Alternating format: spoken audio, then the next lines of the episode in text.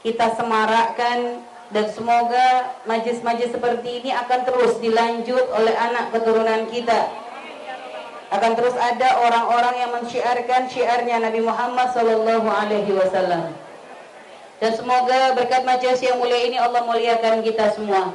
Allah cintai kita dan semoga Allah limpahkan di hati kita rasa cinta kepada kekasih kita Nabi Muhammad sallallahu alaihi wasallam Para ibunda yang dimuliakan Allah taala, alhamdulillah kami bersyukur kepada Allah dan danya kita bersyukur kepada Allah atas nikmat yang Allah berikan kepada kita sehingga di pagi menjelang siang ini kita dikumpulkan dalam satu majelis mulia yaitu majelisnya Nabi Muhammad sallallahu alaihi. Dan subhanallah Ibu, kami udah lama banget gak ke sini. Biasanya kami dulu tuh ada rutinan satu bulan sekali. Ini kayaknya udah berapa tahun Teh Mai? Dua tahun ya. Dua tahun. Biasanya ngajinya di ruangan ini. Alhamdulillah sekarang dipertemukan kembali dengan ibu-ibu yang ada di Majalengka untuk bisa sambung silaturahmi. Semoga terus tersambung dalam cinta karena Allah Subhanahu wa taala. Yang mengumpulkan kita di sini adalah Nabi Muhammad wasallam. Jadi pengikat kita adalah Rasulullah. Maka nanti kita meminta kepada Allah berkat perkumpulan mulia ini kita semua akan dikumpulkan di surga bersama Nabi Muhammad Shallallahu alaihi wasallam. Amin ya rabbal alamin. Hadirat yang dimuliakan Allah, Sebelumnya kami ingin minta maaf yang banyak. Karena dari awal majelis, ya Bu ya. Dari awal majelis kami udah cerewet banget ya Bu ya. Udah ngelarang, Ibu jangan ngomong, jangan begini, jangan begitu ya Bu ya. Sok banget Umi itu ya, belum ceramah aja udah ngomelin gitu. Makanya kami pengen minta maaf bukan karena kami itu, kami nggak pengen seul adab karena gimana pun Subhanallah di sini di majlis ini banyak ibu-ibu yang luar biasa yang subhanallah usianya nih kayaknya kayak ibunya Umi Bu ya. Umi gini-gini juga walaupun panggilannya Umi aslinya Bu, aslinya. Aslinya tuh panggilan kami tuh Neng atau Nok Bu ya. Cuma cuma ya itu tadi gara-gara anak manggil Umi orang-orang pada ikutan manggil Umi. Makanya untuk yang ibu-ibu Majalengka ya, kami perkenankan ibu untuk manggil Umi pakai panggilan Neng aja bu ya, biar khusus kita. Ya, jadi pulang dari sini Umi tambah muda gitu. Baik para ibu yang dimuliakan Allah Subhanahu Wa Taala. Kenapa kok tadi cerewet banget masalah menghormati majelis? Kami hanya ingin belajar, belajar dari kisah yang pernah Umi dengar bu ya. Ada salah satu kisah seorang ulama kita, Al Imam Malik rahimahullah taala kita itu punya imam, punya ulama empat madhab itu bu. Ada Imam Hanafi, Imam Maliki, Imam Syafi'i, dan Imam Hambali. Walaupun madhab yang dipakai di Indonesia ini adalah madhabnya Imam Syafi'i, akan tetapi keempat-empatnya ini adalah imam-imam istimewa. Nah ada salah satu kisah tentang Imam Malik rahimahullah ta'ala. Ada satu kisah beliau itu kalau sudah ada seseorang datang, misal ada orang datang menemui beliau, lalu ditanya hajatnya apa? Terus orangnya bilang, saya pengen dengar hadis Nabi Muhammad Wasallam. Imam Malik, kalau masih yang ditanyakan urusan fikih, kalau ditanyakan urusan waris, kalau yang dimasalahkan misalnya ada orang curhat masalah keluarga, beliau akan menemui orang tersebut dengan pakaian biasa. Artinya ya standar lah. Tapi kalau sudah ada orang datang, datang dengan tujuan ingin mendengarkan hadis Nabi Muhammad Sallallahu Alaihi Wasallam karena beliau juga ahli hadis, maka beliau tidak akan keluar kecuali setelah beliau itu berdandan dengan dandanan yang sangat bagus, akan memakai pakaian yang bagus, pakai wangi-wangian yang paling bagus. Ketika ditanya kenapa ya Imam, dia bilang karena aku akan membacakan satu hadis yang hadis itu pernah dibaca oleh lisannya Nabi Muhammad Sallallahu Alaihi Wasallam. Jadi bentuk penghormatanku kepada apa yang pernah dibaca oleh Rasulullah, maka aku akan memantaskan diriku. Dan dikatakan beliau kalau sudah ada di majelis-majelis ya Nabi Muhammad, Apakah itu majlis apa pun, terutama majlis-majlis yang di situ banyak menceritakan Nabi, banyak menceritakan hadis-hadis Nabi, beliau tuh akan tenang ibu. Bahkan pernah suatu hari ketika beliau sedang mengajar ilmu hadis kepada murid-muridnya, wajah beliau tuh waktu tengah ngajar tiba-tiba kok agak pucat begitu Ibu. Kayak orang nahan sakit. Tapi ternyata beliau terus meneruskan mengajar. Sampai akhirnya setelah selesai, setelah selesai beliau memanggil muridnya. Muridnya ini khawatir ngelihat Imam Malik ini kok kayak sudah keringetan, pucat. Akhirnya ditanya, ya Imam, apa engkau sakit? Kata Imam Malik, enggak, aku enggak sakit. Cuma aku ngerasa saat kayaknya di punggungku ada kala jengking yang sedang menyengat. Akhirnya ibu dibuka oleh muridnya punggung, punggung mulia beliau punggung beliau dibuka ternyata benar di punggung beliau tuh ada seekor kala jengking yang sedang menyengat beliau. Diambil oleh muridnya cepat-cepat lalu tanya wahai guru dari kapan ini? Dari kapan kau disengat? Dari pertengahan majelis tadi kata beliau. Akhirnya kata muridnya kenapa engkau tidak stop? Kenapa tidak kau hentikan majelis? Akan biar segera diambil tuh kala jengking Kata beliau, aku nggak berani untuk nyetop majelisnya Nabi Muhammad hanya gara-gara seekor kala jengking. Subhanallah ibu. Kenapa? Memuliakan siapa yang disebut di majelis tersebut. Padahal nggak ada nabinya. Tidak ada nabi di situ, tapi beliau menghadirkan seakan-akan nabi ada di hadapannya. Untuk memuliakan majelisnya Rasulullah. Digigit kala jengking nggak dirasain. Lah kita kita ini kadang kalau lagi duduk di majelis Nabi gak digigit kala jengking, tingkahnya kayak digigit kala jengking. Ya, nggak bisa diem, ada aja. Ya, kita akui memang kita ini dalam masalah adat kurang. Bukan Umi menganggap Umi udah sempurna, sama kurang juga. Dari tadi juga Umi duduknya gak anteng kok. Ya, duduknya pindah-pindah. Padahal seharusnya kalau nang ada itu duduknya netep. Cuma memang seperti inilah kita dengan punya banyak kekurangan. Tapi minimal Walaupun kita tidak sempurna, kita masih punya banyak kekurangan, kita berusaha untuk terus belajar untuk menjaga adab di majelisnya Nabi Muhammad Shallallahu Alaihi Wasallam. Ya, menjaga adab. Nabi gak bersama kita saat ini, akan tapi Nabi disebut dari awal sampai akhir di majelis yang mulia ini. Kita terus sebut Nabi Muhammad Shallallahu Alaihi Sallallahu Alaihi untuk siapa? Lalu apakah pantas di saat terus Nabi kita sebut di majelis yang mulia ini ternyata perilaku kita, obrolan kita ini sama sekali nggak sesuai dengan apa yang diajarkan oleh Nabi kita Nabi Muhammad Sallallahu Alaihi Wasallam. Makanya mohon maaf ibu, kami pengen semuanya pulang bawa berkah, bukan bawa berkat tok, bawa berkah. Sehingga nanti kalau bawa berkah tuh gimana? Ibu pulang tambah solehah, bu ya. Kalau ibu pulang bawa berkat tok, bu ya, pulang-pulang tambah seger. Tapi kalau ibu pulang bawa berkah, pulang-pulangnya ibu tambah solehah. Nah makanya caranya untuk solehah gimana? Kita beradab di majelisnya Nabi Muhammad Shallallahu Alaihi Wasallam. Dan juga para ibunda, ibunda boleh makan di majelis yang mulia ini. Kami gak akan melarang ibunda karena kelasnya ibu ini gak seperti kelasnya anak-anak SD. Kalau anak SD di kelas nggak boleh makan, tapi kalau ibu dilarang makan, kayaknya nggak pada semangat datang ke majelis. Jadi boleh, sudahlah. Kelas kita nih sudah dibikin santai, dibikin nyaman. Yang penting ibu senang datang ke majelis. Hanya perlu kami sampaikan juga.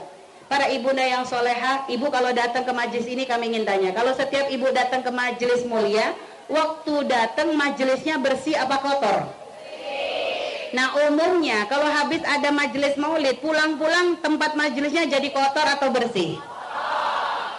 Yang datang siapa? Anak SD atau pecinta Nabi? Apa benar pecinta Nabi? Apa benar? Ibu pernah nggak dengar hadis Nabi masalah mengajarkan kebersihan? Bu, pernah nggak? Apa bu? An-nawafatu? Artinya apa bu? Benar kebersihan sebagian dari iman, bukan buang sampah sebagian dari iman. Kita udah tahu kebersihan sebagian daripada iman dan logo itu banyak ditempel di mana-mana tapi dalam prakteknya umat Nabi Muhammad ini paling kalah. Jadi para ibunda termasuk adab di majelis selain anteng duduk yang suka ngomong minum obat antimo biar tidur ya ya. Dan pulangnya nanti jangan ninggalin sampah.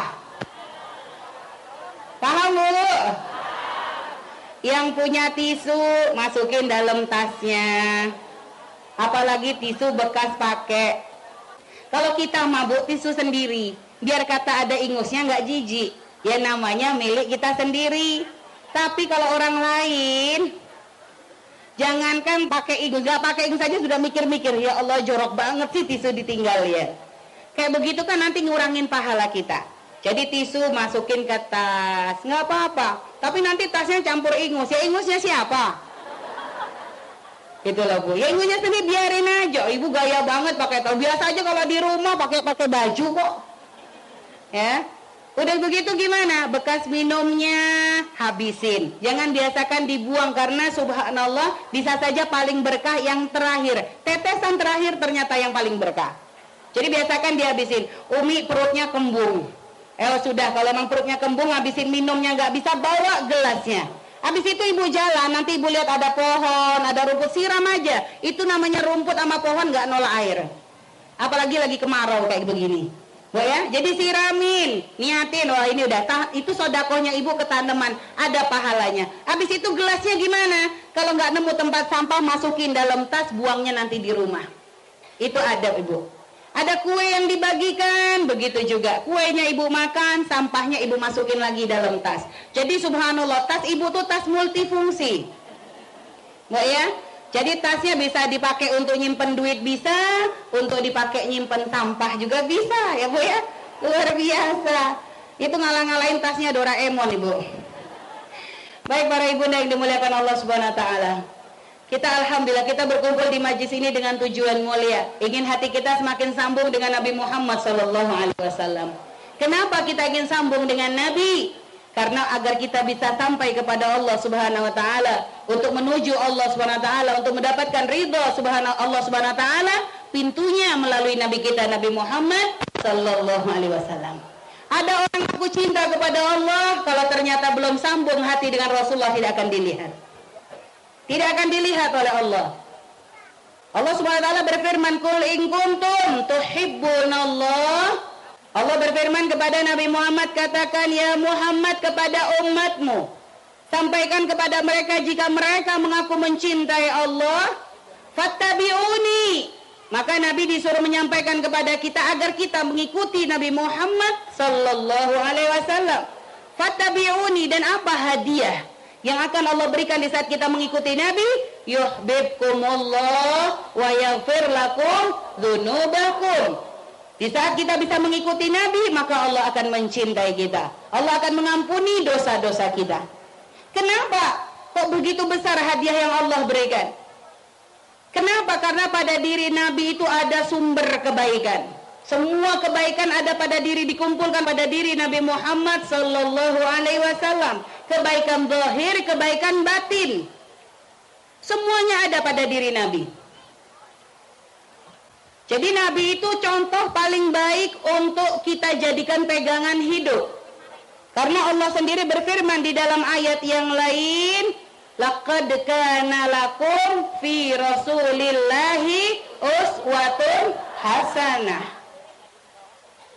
Jadi pada diri Nabi itu ada uswah hasanah.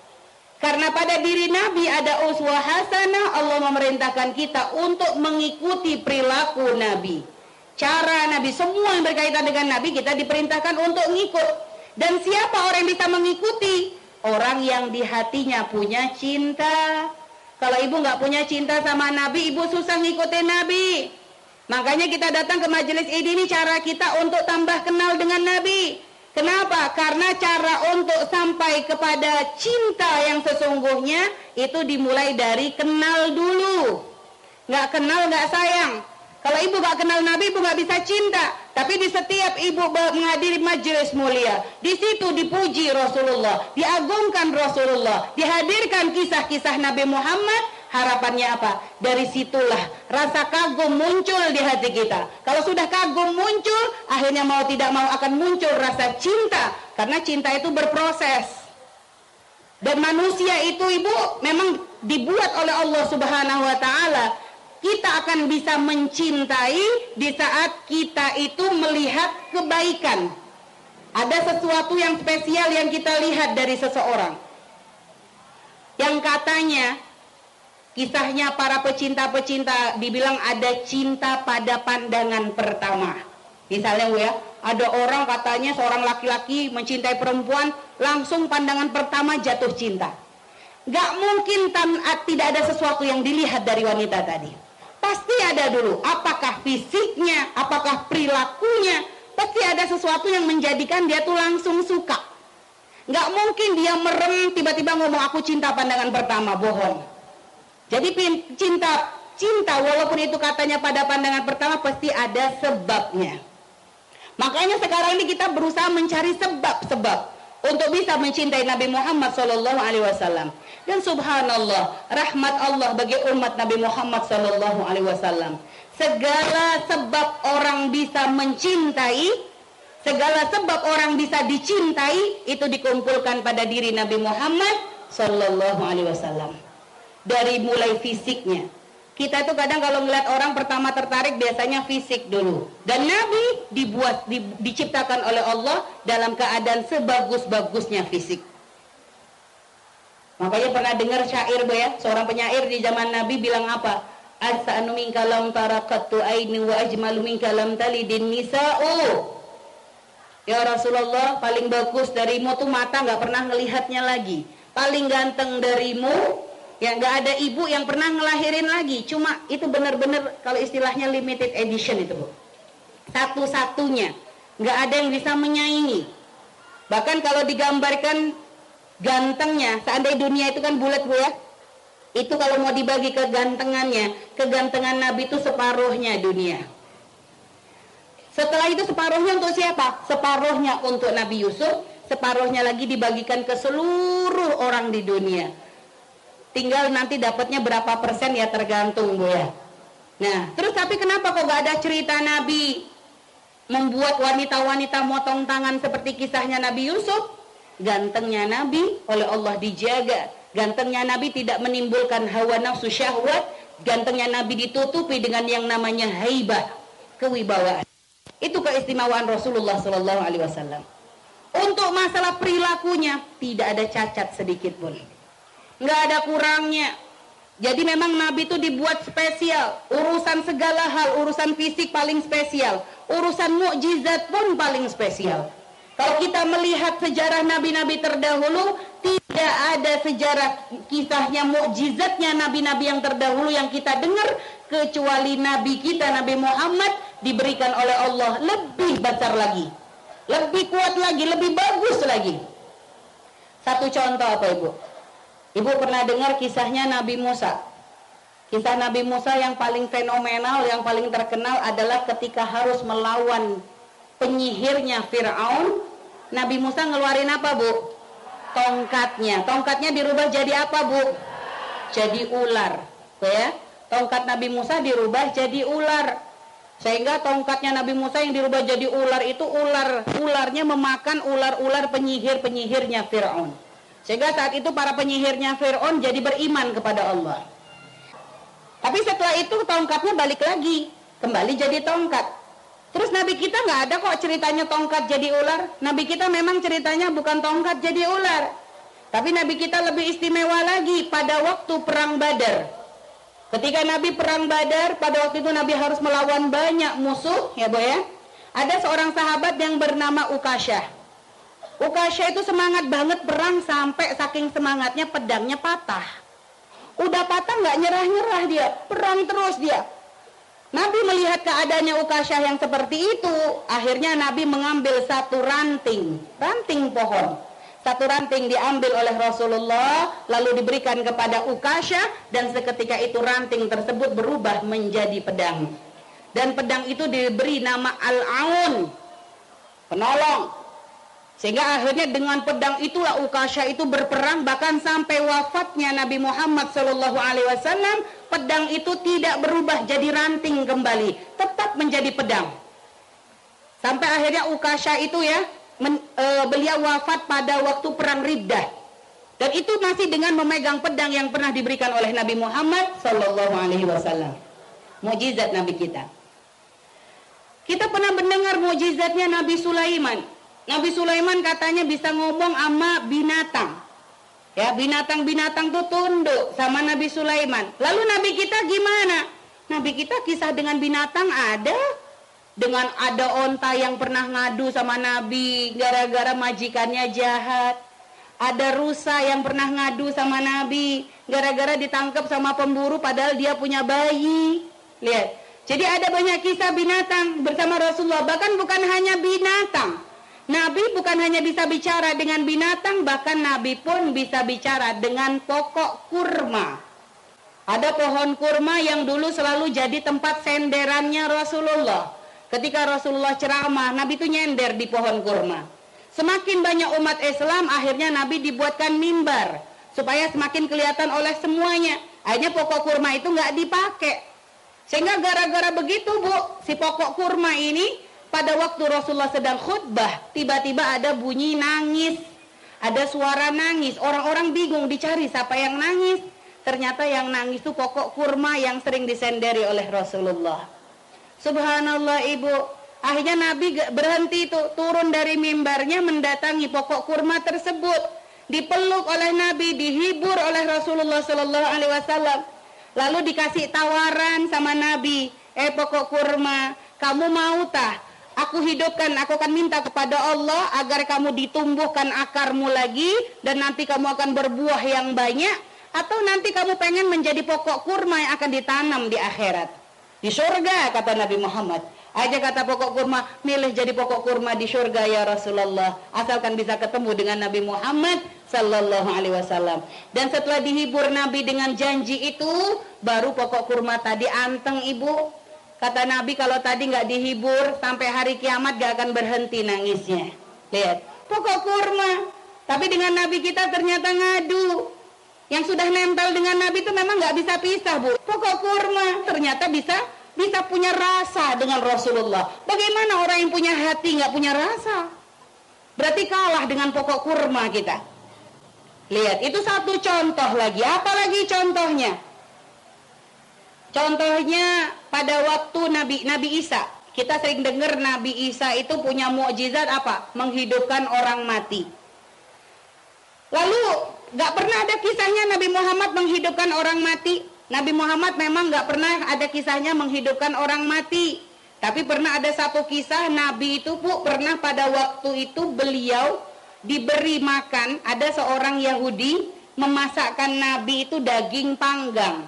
Daging sudah dibumbuin, sudah diolah, dipanggang, diberikan kepada Rasulullah Shallallahu Alaihi Wasallam.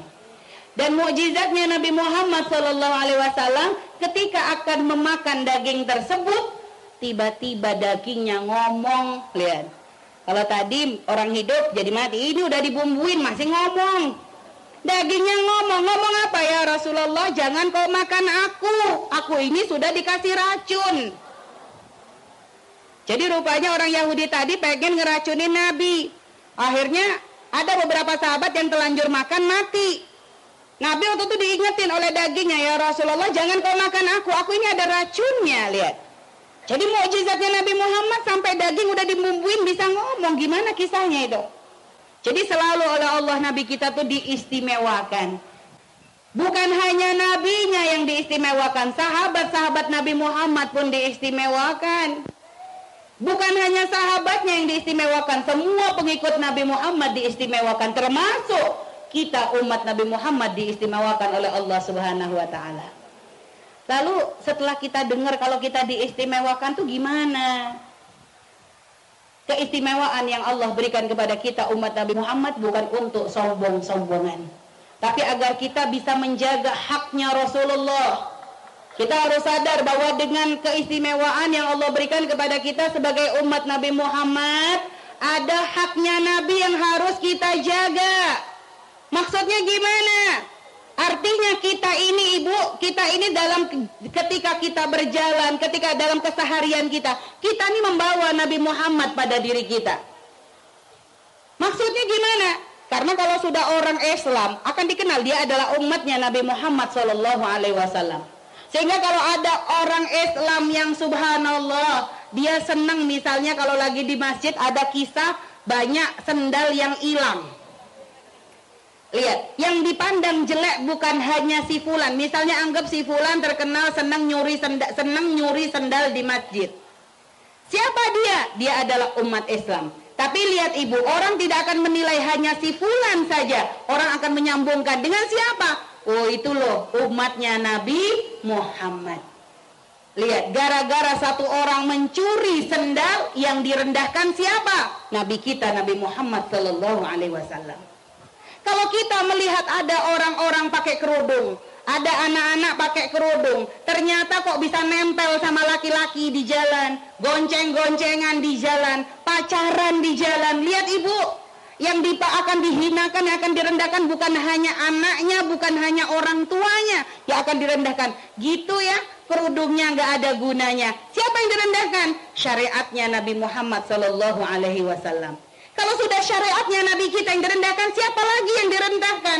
Yang membawa syariat yaitu Nabi Muhammad Sallallahu Alaihi Wasallam. Ini yang kadang kita nggak sadar. Kadang kita ini egois. Wah ini kan urusan saya. Ngapain harus dengerin orang? Oh nggak bisa begitu. Setelah kita berikrar asyhadu alla ilaha illallah wa asyhadu anna muhammadar rasulullah. Ada nabi yang harus dijaga oleh kita. Karena kita ini akan dilihat sebagai umat Nabi. Kalau kita tidak bisa menjaga diri kita, kalau kita nggak bisa beradab dengan adab yang diajarkan Rasulullah, yang akan disalahkan adalah Nabi kita. Coba di satu sekolah saja. Satu sekolah punya seragam khusus. Dikenal bahwa seragam ini adalah sekolah seragamnya sekolah A. Nggak taunya yang pakai seragam seperti itu bolos, tawuran dan sebagainya. Yang jelek siapa? sekolahnya. Siapa lagi nanti dipermalukan? Kepala sekolahnya. Jadi semuanya akan sambung menyambung. Begitulah kita sebagai umat Nabi Muhammad Sallallahu Alaihi Wasallam. Maka jaga ibu. Kita nggak seperti para sahabat. Para sahabat dulu menjaga Nabi dengan jiwa raganya. Mereka menjaga keselamatan Nabi. Sehingga dalam perang, waktu perang-perang itu bu, kita dengar kisahnya Nabi dengan para sahabat waktu perang itu ada dua anak kecil. Namanya Mu'ad dan Mu'awid. Mu'ad dan Mu'awid ini adalah usianya sekitar 14 tahun sama 13 tahun. Mereka ini ternyata waktu perang Badar ikutan perang. Kenapa ikutan perang? Mereka punya misi. Misinya apa? Ingin membunuh Abu Jahal. Kenapa pengen bunuh Abu Jahal? Karena dengar Abu Jahal orang yang paling jahat dengan Nabi Muhammad SAW. Mereka nggak takut mati dan benar akhirnya mereka wafat di medan laga dalam rangka untuk menjaga Rasulullah. Nggak terima Rasulullah dihina. Kita nggak disuruh perang seperti itu. Dalam perang Uhud, kita mendengar kisah Amr ibn Jamuh. Amr ibn Jamuh ini adalah seorang laki-laki yang kakinya dikasih pincang. Kakinya pincang, tapi ternyata dengan kaki pincangnya nggak menjadi penghalang dia untuk membela agamanya Allah untuk menjadi pembelanya Nabi Muhammad Wasallam. Dia pernah bertanya kepada Rasulullah, ya Rasulullah, apakah kaki pincangku ini akan menjadi penghalang aku untuk masuk surga? Enggak. Dan apakah kalau aku jihad fisabilillah lalu aku mati, aku bisa menapak menapakkan kakiku di surga dengan kaki pincangku ini? Kata Nabi, iya bisa. Akhirnya apa ibu? Dia berdoa kepada Allah, ya Allah, demi Allah, aku ingin bisa menapakkan kakiku di surga dengan kakiku yang pincang. Kakinya pincang nggak menjadi penghalang untuk menjaga Nabi Muhammad. Kakinya pincang nggak menjadi penghalang untuk tidak membela agamanya Nabi Muhammad. Ada lagi seorang sahabat yang sudah uzur, secara umur sudah nggak perlu pakai ikutan perang, tapi tetap dengan tuanya, umurnya udah tua, tapi nggak menjadikan lemah semangat untuk membela agamanya Allah dan Rasulullah, ikut perang juga mati syahid, mati syahid dalam peperangan padahal udah tua, Sampai ada lagi kisahnya seorang pengantin baru yang bernama Hanzalah. Hanzalah ini pengantin baru, baru jadi pengantin, nggak taunya ada pengumuman perang. Ikut perang ibu meninggalkan istrinya. Sampai gara-gara begitu belum sempat mandi junub karena pengantin baru. Ikut perang ibu ternyata mati syahid dalam peperangan. Pada waktu Nabi Muhammad mengumpulkan para sahabat, dilihat jenazahnya Hanzalah ini sudah dimandikan. Rupanya kenapa? Rupanya dimandikan oleh para malaikat karena tadi ikut perangnya dalam keadaan junub. Lihat. Cuma poinnya apa yang paling penting? Lihat. Semuanya tidak terhalang untuk menjaga Nabi dalam keadaan apa pun. Artinya apa? Kita semua gak yang muda, yang gak yang masih kecil, gak yang muda, gak yang tua, gak yang pincang, gak yang fakir, gak yang kaya, Semuanya punya tugas untuk menjaga Nabi Muhammad Shallallahu Alaihi Wasallam. Cuma bedanya kalau dulu sahabat pakai perang, kalau kita sekarang, ayo kita ikuti akhlaknya Rasulullah. Makanya tadi kami ajak paling sepele, jaga kebersihan majelis. Itu juga akan jadi syiar. Jangan sampai kalau ada acara-acara tablik akbar di mana-mana, dikenal kalau sudah umatnya Nabi Muhammad bikin acara, begitu selesai kayak kena angin beliung. Bu ya, begitu selesai kayak kena angin puting beliung, kotornya gak karu-karuan. Lihat, yang direndahkan nanti Nabi kita. Dalam perilaku seharian, ibu pun bertetangga begitu. Kalau ibu ada orang dolim dengan tetangga, lihat, yang akan direndahkan adalah agama kita. Padahal Nabi paling wanti-wanti urusan menjaga hubungan baik dengan tetangga. Nabi wanti-wanti dan diikuti oleh para ulama, para kekasih Allah sampai diceritakan ada satu kisah Imam Hasan Basri, seorang soleh Beliau itu bertetangga dengan orang Yahudi. Satu hari Imam Hasan Basri itu sakit. Karena sakit, dengar Imam Hasan Basri sakit, tetangganya pada jenguk, termasuk si Yahudi tadi. Yahudi itu rumahnya kebetulan di atasnya Imam Hasan Basri. Datang ke rumahnya Imam Hasan Basri, masuk ke rumahnya Imam Hasan Basri, melihat rumahnya sangat sederhana. Udah begitu, ternyata kok ditetenin bu, Begitu masuk di dekat tempat tidurnya Imam Hasan Basri ada baskom. Ada baskom, ada ember begitu yang ada air yang terus-terusan menetes dari atas. Si Yahudi tadi noleh ke atas. Ini kalau dari atas kan berarti nyambungnya dengan rumahku. Begitu dilihat-lihat, diperhatikan posisi ada ember yang terus ada air menetes di dalamnya ini, ternyata bertepatan dengan posisi WC-nya si Yahudi di atas. Jadi WC-nya Yahudi di atas tuh rupanya bocor sehingga akhirnya airnya tuh menetes, menetesnya di rumahnya Imam Hasan Basri. Dan ternyata ditampung oleh Imam Hasan Basri pakai ember. Akhirnya si Yahudi nanya, penasaran ya Imam, ini bocornya udah sejak kapan ya? Imam Hasan Basri nggak mau ngomong, senyum aja. Dipaksa lagi ya Imam sejak kapan? Ya karena dipaksa Imam Hasan Basri jujur. Sudah sejak 20 tahun yang lalu. Ya Allah ibu dibocorin nama tetangganya 20 tahun Mending air bersih Air kotor. Dan ternyata Imam Hasan Basri jaga Gak jangan sampai tetangganya nanti tertekan. Jadi beliau itu buang airnya itu Kalau malam Dibuang keluar itu kalau malam Jangan ketahuan sama tetangganya. Sampai sebegitunya. Lihat Akhirnya akhlak ini coba. Akhlak yang mulia ini menjadikan apa? Menjadikan orang yang nggak kenal Allah menjadi orang yang akhirnya berasyhadu alla ilaha illallah. Kenapa? Karena Imam Hasan Basri mengikuti akhlaknya Rasulullah Sallallahu Alaihi Wasallam. Begitu dong bu. Jadi kita ini coba belajar kalau seandainya kita bisa syiar. Tentang kalau ber, berdakwah itu paling enak tuh dakwah dengan perilaku. Ibu nggak usah kalau memang ibu belum bisa ceramah. Jangan nanti tetangga ibu diceramahin semua ceramah itu ada bagiannya. Kalau nggak bisa malah bikin salah, malah salah nanti bahaya. Akan tetapi gimana caranya supaya bisa berdakwah? Nggak usah macem-macem ibu. Ibu pulang nanti ke rumah. Di perjalanan ternyata ibu melihat ada tetangga ibu atau mungkin ada kenalan ibu yang ibu tahu dia adalah seorang muslimah. Ternyata kok tadi gak, gak ketemu di majelis atau apa. Ibu siapa? Assalamualaikum, sehat. Lihat atau tadi ibu waktu berangkat dari rumah menuju ke majelis sambil jalan ada tetangga, ada siapa yang ibu kenal, orang yang memang biasa ibu interaksi dengannya dan ibu tahu dia adalah umat Nabi Muhammad. Ibu senyum walaupun mungkin orangnya gak pernah hadir majelis, walaupun orangnya belum pakai hijab, walaupun orangnya bahkan mungkin suka nyindir-nyindir ibu kalau ibu hadir majelis. Ibu sapa, "Assalamualaikum punten, minta maaf, gimana sehat?" Nabi udah pesan afsus salam. Cara untuk menumbuhkan cinta sebarkan salam. Sebarkan salam sambil senyum, sambil nyapa. Subhanallah. Bisa saja gara-gara sapaannya ibu, orang yang gak pernah berani ke majelis, akhirnya balik tanya, mau ke mana? Mau hadir acara maulid. Di mana? Di sana. Ikutan yuk. Lah lihat. Kan kalau dinyapa enak Waduh belum bisa, saya lagi ada hajat. Ya sudah, nanti kapan-kapan saya kasih tahu ya. Lihat. Ibu nggak usah pakai ceramah.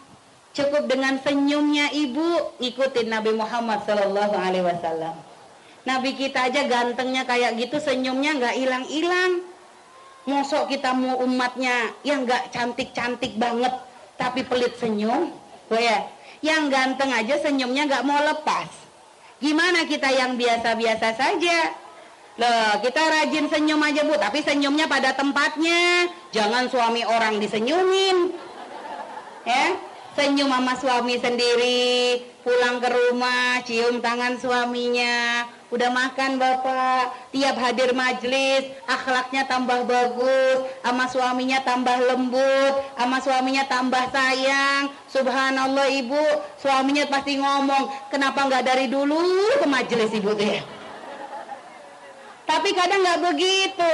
Ada ibu-ibu bikin suami ngelarang istrinya ke majelis. Kenapa? Gara-gara ke majelis suaminya diceramain terus. Kalau dinasihatin sama suami, Allah bapak tuh sok tahu. Bapak nggak pernah ke majelis, ibu ketua majelis. Ya Allah, kata suaminya pergi ke majelis sering-sering nggak berubah bu, apa gunanya? Ujung-ujung udah deh, mending kamu gak usah ke majelis di dapur aja sudah. Akan gitu. Kenapa kita yang merusak kepercayaan suami kita? Jadi dakwah itu nggak susah-susah. Mulai dari hal yang paling kecil, urusan dengan suami. Yang punya suami, yang nggak punya suami ya cari suami dulu. Yang punya suami nih, mulai yang ramah. Umi sering ngajarin ibu semakin kenal Nabi harus semakin bisa tambah mesra sama suami. Siti Aisyah tuh paling manja sama suaminya. Ibu belajar dong dari Siti Aisyah. Siti Aisyah tuh nggak malu bilang suaminya ganteng. Pernah waktu itu ada satu kisah dibaca oleh Siti Aisyah, kisah seorang laki-laki yang paling ganteng. Ya selain Rasulullah ada kisah seorang laki-laki paling ganteng pada masa sebelum Nabi. Akhirnya waktu dengar kisah tersebut apa kata Aisyah? Kata Sayyidah Aisyah, ya Rasulullah, itu kisah itu ada karena mereka belum kenal denganmu. Coba mereka kenal denganmu, pasti kalah nih orang sama dirimu, ya. Jadi gak malu muji suami. Ibu muji suami nunggu gajian. Kalau gak ada gajiannya suami gak pernah dipuji-puji. Ya bu ya. Jadi masang. Nanti pulang coba ibu senyum aja sama suami. Suaminya bingung. Akhirnya suaminya lihat di apa di kota obat. Salah makan obat yang mana istriku nih? Biasanya jarang senyum. Tapi lihat ibu, ternyata kadang jangan di jangan ibu remehkan. Gara-gara senyumnya ibu lihat itu nular. Coba aja lah, janganlah jauh-jauh. Ini dengan ini aja kita ketemu sama orang nih satu aja. Ibu senyumin. Pertamanya dia diam. Gara-gara ibu senyum, nular coba. Coba Umi senyum, ibu jadi senyum juga. Ya kan? Kalau Umi coba dari ceramah Umi cemberut aja dari awal. Ibu akan ketularan juga. Jadi ekspresi wajah kita tuh nular. Ini termasuk dakwah paling kecil. Cara kita untuk menjaga Nabi paling sederhana. Senyum. Karena ada makna sodakoh. Afsus salam, sebarkan salam. Itu juga ada makna. Sebarkan salam sambil jalan. Untuk apa? Menarik agar orang punya ketertarikan untuk sambung dengan majelisnya Nabi Muhammad Sallallahu Alaihi Wasallam. Kalau ada orang sentimen sama ibu, ibu pergi ke majelis orangnya ngomel, nyindir dan sebagainya. Jangan langsung salahkan orangnya mungkin perilaku kita yang bikin dia nggak nyaman. Karena kita kadang sudah ngerasa ahli majelis tuh jadi ngerasa punya surga. Kasiannya nggak pakai kerudung. Anaknya Bu Haji perilakunya begitu. Enak aja. Jadi kadang ada orang itu datang ke majelis bukannya tambah punya rahmat. Akhirnya tambah sering menghisap orang. Setiap hari kerjaannya nilai anaknya Pak Haji itu anaknya Bu Haji ini. Itu udah haji berkali-kali gak insyaf insaf selalu yang dinilai orang naudzubillah dan itulah orang-orang yang merusak Nabi Muhammad. Orang-orang yang menjadikan rendahkan Nabi Muhammad tanpa dia sadari. Makanya ayo kita rubah. Perilaku buruk kita saat ini kita rubah. Tanda kita cinta dengan Nabi.